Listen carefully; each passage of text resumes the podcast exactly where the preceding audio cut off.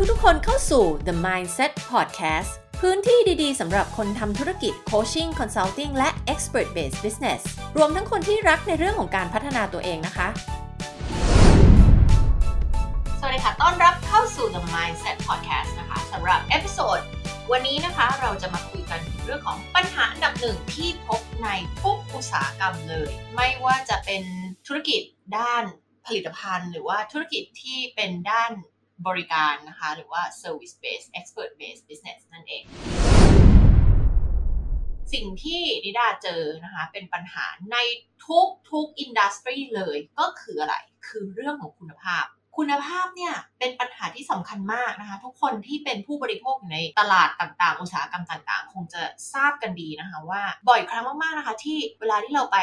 ซื้อสินค้าหรือว่าเราไป จ้างเอ็กซ์เพรสนะคะหรือว่าจ้างใครสักคนหนึ่งมาช่วยเรานะคะในธุรกิจของเราหรือว่าให้บริการด้านต่างๆ อะไรก็ได้นะคะ เราจะพบว่าธุรกิจที่ให้บริการที่เต็มที่กับลูกค้าเนี่ยนะคะมันเป็นส่วนน้อยที่จะใส่ใจแล้วก็สนใจว่า เอ้ย ลูกค้ามีความพึงพอใจมากแค่ไหน ส่วนใหญ่แล้วเนี่ยธุรกิจก็จะสนใจแค่ว่า เออ ขายขายเสร็จแล้วก็จบแล้วนะคะ หลังจากนั้นเนี่ยลูกค้าจะได้รับบริการได้รับ service แบบไหนเนี่ยก็เป็นเรื่องของลูกค้าละนะคะ ส่วนใหญ่ธุรกิจไม่สนใจเรื่องพวกนี้นะคะ ซึ่งเรียกว่าเป็นอะไรที่ผิดมากๆแล้วก็ถือว่าเป็นการสร้างความเสียหายให้กับ ธุรกิจของคุณเป็นอย่างมากเลย เหตุผลเป็นเพราะว่าเมื่อลูกค้ารู้สึกไม่พึงพอใจนะคะใน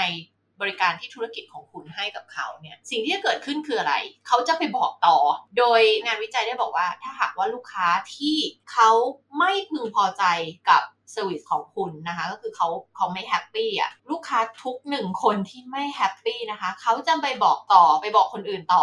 ถึงความไม่พึงพอใจนี้นะคะเฉลี่ยแล้ว 9 ถึง 15 คนนะคะหรือบางคนอาจจะบอกถึง 20 คนเลยก็ได้ ลองนึกดูสิคะว่าถ้าเรามีลูกค้าที่ไม่พอใจใน service ของเรา 100 คน แล้วเขาไปบอกต่อ 9 ถึง 15 คน นั่นคือเท่าไหร่ นั่นคือ 900 ถึง 1,500 คนนะคะ ถูกไหมคะ ที่จะเป็นการทำให้แบรนด์ของเราเนี่ยเสียหาย เราอุตส่าห์ลงทุนสร้างแบรนด์ของเราให้มีชื่อเสียงขึ้นมานะคะ ให้เป็นที่รู้จักเราลงทุนกับการตลาด ใช้งบประมาณเยอะแยะมากมาย แต่สุดท้ายแล้วนะคะ มาตายเอาตอนให้บริการ มาตายเอาตอนคุณภาพของ service ที่เราให้กับลูกค้า นี่เป็นเหตุผลว่าทำไมนะคะมันถึงเป็นเรื่องที่สำคัญมากเหลือเกินที่ ทุกธุรกิจจะต้องสนใจใส่ใจนะคะ ในการพัฒนาธุรกิจของตัวเองอย่างต่อเนื่อง ซึ่งคำว่าพัฒนาไม่ได้หมายถึงว่าเอ้ยต้องมียอดขายเพิ่มขึ้นเพิ่มขึ้นไปเรื่อยๆ แต่มันหมายความว่าคุณจะทำยังไงที่คุณจะเซิร์ฟลูกค้าของคุณให้ได้ดีที่สุดทำไงให้ทุกๆวัน คุณทีมงานของคุณนั่งถามตัวเองว่าเฮ้ยเราจะทำไงให้มันดียิ่งขึ้นทำไงให้มันเซิร์ฟลูกค้าดีขึ้นทำไงให้ลูกค้าของเรา happy มากยิ่งขึ้น เราจะทำอะไรเพิ่มได้อีก เราจะทำตรงไหนให้ดียิ่งขึ้นได้อีกนะคะ ซึ่งบอกเลยว่าธุรกิจหรือว่าเจ้าของธุรกิจเนี่ยเป็นส่วนน้อยนะคะที่คิดเรื่องพวกนี้นะคะเพราะว่าพอเข้ามาทำธุรกิจก็สนใจเรื่องยอดขายเรื่องกำไรเป็นหลัก ซึ่งในที่สุดแล้วถ้าหากว่าคุณไม่สนใจในเรื่องของคุณภาพของ service ที่คุณให้กับลูกค้า คุณจะเห็นนะคะว่ามันจะสะท้อนกลับมาในยอดขายของ มันจะสะท้อนกลับมาที่ผลกำไรของคุณ และการทำการตลาดก็จะยากมากยิ่งขึ้นเพราะอะไร เพราะมันเกิดการบอกต่อในทางลบ เยอะมากๆ ในขณะที่การบอกต่อในเชิงบวกเนี่ยมันน้อย ส่งผลทำให้เวลาจะทำการตลาดทำอะไรก็ยากไปหมด แถมยังมีการบอกต่อไปในเชิงที่ไม่ดีทำให้เกิดชื่อเสียงเชิงลบต่อแบรนด์ของคุณ ต่อให้คุณทำการตลาดเท่าไหร่เนี่ย ถ้าหากว่ามันมีข่าวเชิงลบนะคะหรือการบอกต่อในเชิงลบ ถึงบริการที่แย่ service ที่ไม่โอเค คุณภาพที่ไม่โอเคเนี่ยนะคะบอกเลยว่าการโฆษณาการทำการตลาดใช้งบประมาณเท่าไหร่เนี่ยมันก็ไปหักล้างกับชื่อเสียงเชิงลบของเราไม่ได้นิดาเนี่ยจะเป็นคนหนึ่งเลยนะคะที่หงุดหงิดมาก ทั้งในฐานะที่เป็น business consultant ด้วย แล้วก็ในฐานะที่เป็นผู้บริโภคในตลาดต่างๆด้วยนะคะ เวลาที่เห็นธุรกิจต่างๆเนี่ย over promise แล้วก็ under deliver นะคะ ก็คือเขาเรียกว่าอะไรอะเวลาโปรโมทเวลาขายก็บอกว่า โอ้ ให้เยอะแยะตามนี้คุณภาพเต็มเปี่ยมเลิศดีทุกอย่าง แต่พอให้บริการจริงอะกลับ under deliver ก็คือให้บริการต่ำกว่าสิ่งที่ได้ได้ได้บอกกล่าวเอาไว้ ทีนี้ เราทุกคนในฐานะที่เป็นเจ้าของธุรกิจเนี่ยนะคะเราจะทำยังไงนะคะที่เราจะสามารถสะท้อนนะคะแล้วก็เรียนรู้ได้ว่ามันมีอะไรบ้างหรอในธุรกิจของเราที่ยังบกพร่องอยู่นะคะมีตรงไหนบ้างหรอที่เราสามารถที่จะทำให้มันดีขึ้นกว่านี้ได้ วันนี้ก็จะมีข้อแนะนำเบื้องต้นว่าเราเนี่ยจะทำยังไงได้บ้างนะคะเพื่อที่เราจะพัฒนาคุณภาพของเซอร์วิสของเราในธุรกิจ ก่อนอื่นต้องบอกเลยว่า ทุกอย่างต้องเริ่มจาก mindset นะคะทุกอย่างต้องเริ่มจาก mindset ของเรา ถ้าทุกคน มีความคิดว่าการให้บริการที่ดีที่สุดให้แก่ลูกค้าของเรา มันเป็นส่วนหนึ่งของจรรยาบรรณในการทำธุรกิจอะมันเป็นส่วนหนึ่งของ integrity ที่เราต้องมีนะคะในฐานะเจ้าของธุรกิจ ถ้าเราเริ่มมาจากกรอบความคิดแบบนี้ mindset แบบนี้ มันก็จะส่งผลต่อนโยบายของธุรกิจเรา สิ่งต่างๆ ที่เราทำการอบรมพนักงาน พนักงานควรปฏิบัติยังไง กับลูกค้าของเราหรอ ใส่ใจมากน้อยแค่ไหนเนี่ยสิ่งเหล่านี้จะสะท้อนมาจาก mindset ของคนที่เป็นเจ้าของธุรกิจ หรือว่าคนที่เป็น CEO ดังนั้นทุกอย่างมันต้องเริ่มมาจากตรงนั้น ทีนี้ถ้าเราเรามี mindset ที่อยากจะพัฒนาบริการของธุรกิจเราแล้วเนี่ยนะคะคุณภาพของสิ่งที่เราออฟเฟอร์ให้กับลูกค้าเราแล้วเนี่ยสิ่งแรกที่เราต้องทำคือเราต้องเก็บข้อมูลซึ่งการเก็บข้อมูลมันก็มีหลายวิธี วิธีแรกเลยที่นะว่ามันได้ผลมากที่สุดคือใช้บุคคลนอก external คือนอกบริษัท เพราะอะไรอ่าเราจะเก็บฟีดแบ็กนะคะเวลาที่เราจะเก็บฟีดแบ็กจากลูกค้าทั้งลูกค้าที่เลิกใช้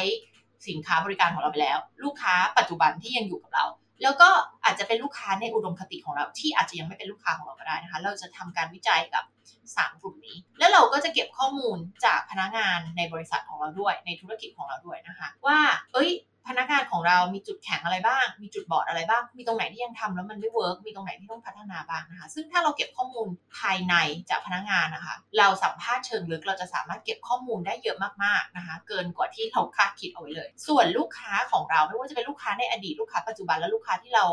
หมายปองให้มันเป็นลูกค้าของเราเนี่ยลูกค้าในอุดมคติของเราเนี่ยนะคะ เราก็จะเก็บข้อมูลต่างๆ ได้จากสามกลุ่มนี้ด้วยเช่นกัน อย่างกลุ่มลูกค้าที่เลิกใช้บริการของเราไปแล้ว ไม่ไม่ได้เป็นลูกค้าของเราแล้วนะคะ เราก็อาจจะไปเก็บข้อมูลกับเขาแล้วค้นพบว่าอ๋อเหตุผลที่เขาไม่ได้เป็นลูกค้าของเราแล้วเนี่ยเหตุผลมันคืออะไรหรอ เขาไม่แฮปปี้กับเรื่องอะไรบ้าง เขารู้สึกว่าคุณภาพของเราต้องปรับปรุงตรงไหนบ้างหรออะไรเงี้ยนะคะ ตรงนี้เราจะได้รู้ข้อมูลเยอะแยะมากมายเลย ส่วนกลุ่มลูกค้าปัจจุบันนะคะ คุณก็จะได้รู้ว่า เฮ้ยทำไมเขาถึงเลือกคุณทำไมเขาถึงเลือกจ้างคุณเลือกใช้บริการจากคุณนะคะมีอะไรที่คุณทำได้ดีบ้าง มีอะไรที่ทำให้มันดียิ่งขึ้นได้อีกนะไม่ใช่ว่าดีแล้วก็หยุดแค่นั้นแต่ดีแล้วมันจะดีขึ้นกว่านั้นได้ยังไงได้ได้อีก หรือว่าอะไรที่ทำแล้วไม่โอเค แล้วลูกค้าอยากจะให้ปรับปรุงบ้างบอกเลยว่าลูกค้าในเวลาที่เขาให้ฟีดแบ็กเรานะคะคุณอย่าคิดว่าคุณเอาพนักงานภายในไปสัมภาษณ์เขาแล้วเขาจะบอกคุณตรงๆ เพราะว่า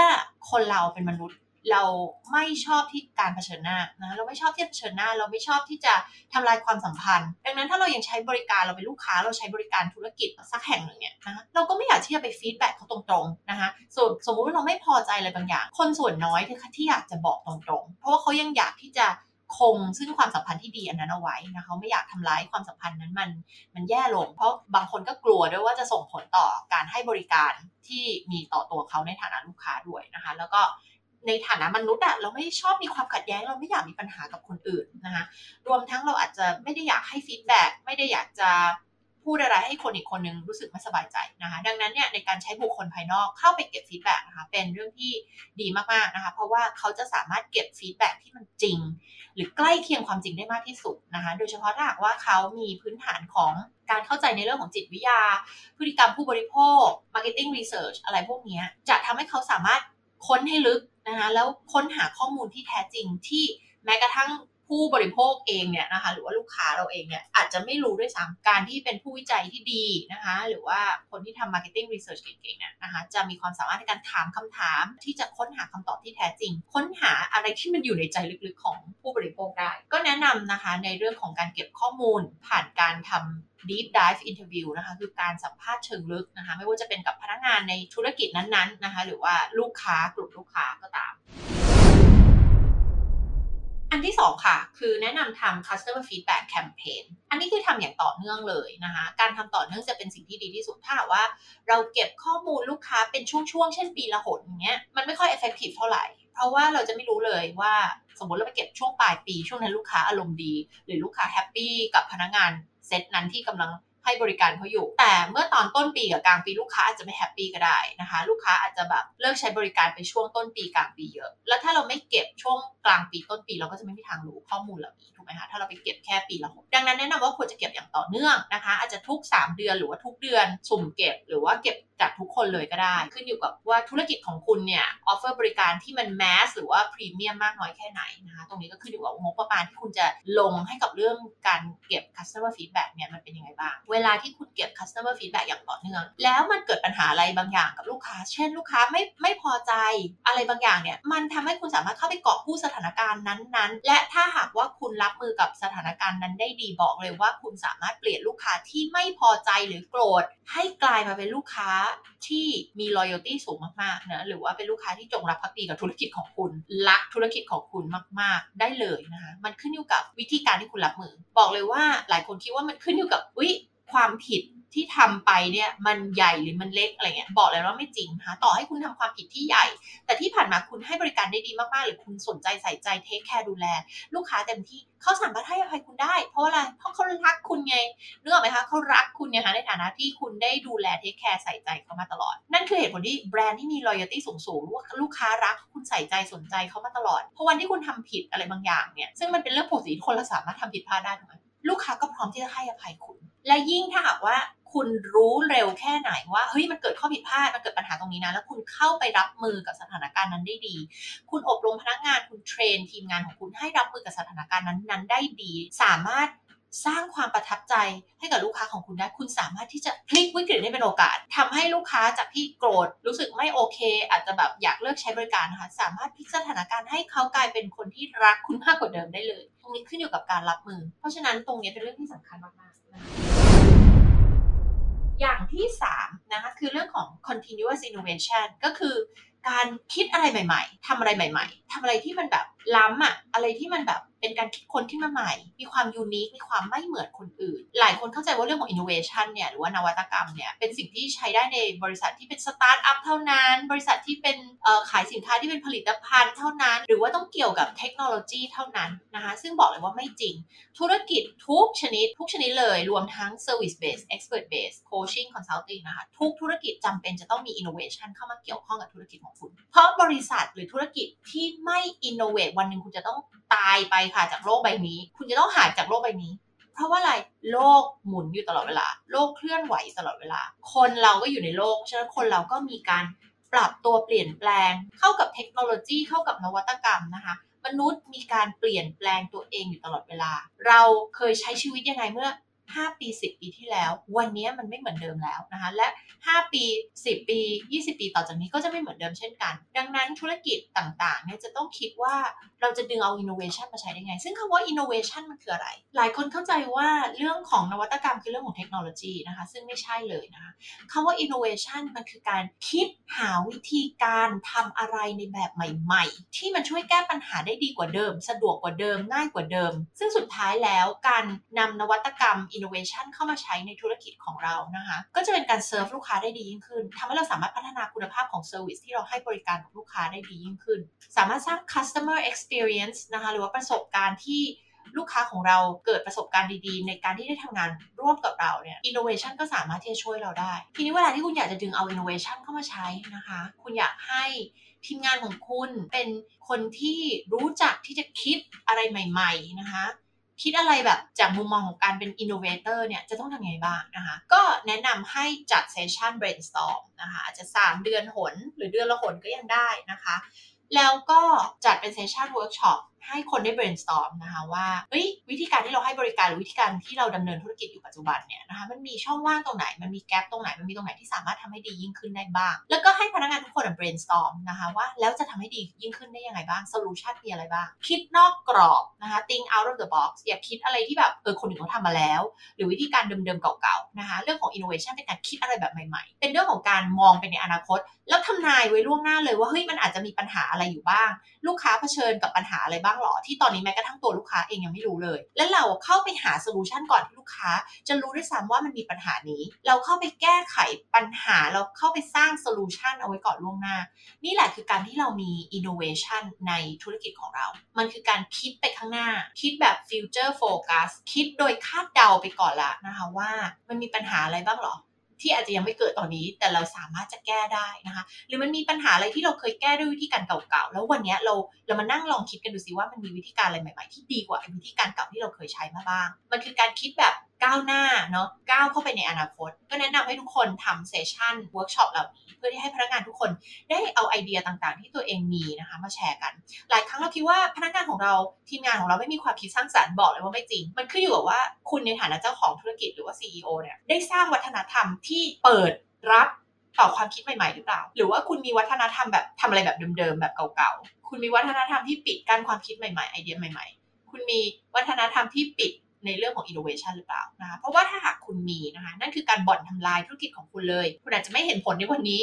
แต่ระยะยาวนะคะผ่านไปคุณจะเริ่มเห็นผลว่าการที่คุณไม่ innovate business ของคุณ ธุรกิจของคุณจะค่อย ๆ ตายลงอย่างช้าๆ คุณจะเริ่มเห็นการไม่เติบโตในธุรกิจของคุณ ลูกค้าจะเริ่มหายไป เขาจะเริ่มไปเลือกทางเลือกหรือเลือกคนอื่น เลือกคู่แข่งที่ เขามี solution ที่ดีกว่าคุณนะ solution ที่มีการดึงเอานวัตกรรมใหม่ๆ เข้ามาใช้ไอเดียใหม่ๆ เข้ามาใช้ที่สามารถแก้ปัญหาเดิมในวิธีการที่ดีกว่าเดิมได้ เพราะฉะนั้นนะคะวันนี้ก็อยากจะให้นำไปใช้กันนะคะทั้งหมด 3 อย่างนะคะอันที่1ก็คือทำ deep dive assessment หรือว่า interview นะคะ หรือว่าบางทีอาจจะเรียกว่า 360 องศานะคะเป็นการทำ วิจัยเชิงลึกเพื่อที่จะเก็บข้อมูลเพื่อนำมาปรับปรุงพัฒนาธุรกิจ อันที่2เรื่องของ customer feedback campaign ที่ต้องทำอย่างต่อเนื่องถึงจะ effective นะคะหรือว่ามีประสิทธิภาพ แล้วก็อันที่3คือเรื่องของ continuous innovation คือเรื่องของการใช้ innovation ในธุรกิจของคุณนั่นก็คือเรื่องของการคิดอะไรใหม่ๆนะคะใช้ความคิดสร้างสรรค์ creativity ของคุณแล้วก็ทีมงานของคุณนะคะในการมาต่อยอดพัฒนาธุรกิจของคุณ ไปข้างหน้าสำหรับวันนี้นะคะหวังว่า EP นี้จะเป็นประโยชน์กับทุกคนนะคะ ที่จะได้นำไปใช้แก้ปัญหาในเรื่องของคุณภาพของธุรกิจนะคะ ซึ่งเป็นปัญหาที่นิดาเนี่ยเรียกว่าทั้งหมุดหงิดแล้วก็มีแพชชั่นในการช่วย ช่วยให้ทุกธุรกิจสามารถที่จะยกระดับมาตรฐานของธุรกิจต่างๆ เพื่อที่จะให้ธุรกิจต่างๆ offer service ที่มีคุณภาพมากที่สุดให้กับผู้บริโภคของคุณนะคะในตลาดนั้นๆ อันนี้เป็นสิ่งที่นามีแพชชั่นมากๆ ก็ฝากไว้นะคะทุกคน แล้วก็สำหรับใครที่สนใจหนังสือของนิดาที่ลอชออกมาใหม่ใน Amazon นะคะ อย่าลืมไปกดลิงก์ในโชว์โน้ตดูได้นะคะ ลิงก์กดไปที่ Amazon แล้วก็สามารถไปซื้อได้ค่ะกับหนังสือ One to Million on Ignore ฉบับภาษาอังกฤษนะคะนี่เป็นหนังสือสำหรับใครที่เป็นโค้ช consultant หรือว่าทำธุรกิจที่เกี่ยวข้องกับความรู้ความเชี่ยวชาญอะไรบางอย่างนะคะเป็นพวก expert base หรือว่า service base นะคะธุรกิจที่ได้ให้บริการอะไรบางอย่างนะคะด้วย expertise ความรู้ความเชี่ยวชาญอะไรบางอย่างของคุณ ก็สามารถไปซื้อมาอ่านกันได้นะคะ แนะนำเลย แล้วก็จะขอบคุณเป็นอย่างมากนะคะถามว่าจะทิ้งรีวิวนะคะให้ดาวแล้วก็กดรีวิวความเห็นของคุณไว้ในเว็บของ Amazon ได้นะคะจะขอบคุณเป็นอย่างมากเลยนะคะสำหรับวันนี้นะคะ ขอบคุณทุกคนที่ติดตามกันมาค่ะแล้วเดี๋ยวเราพบกันในตอนหน้านะคะ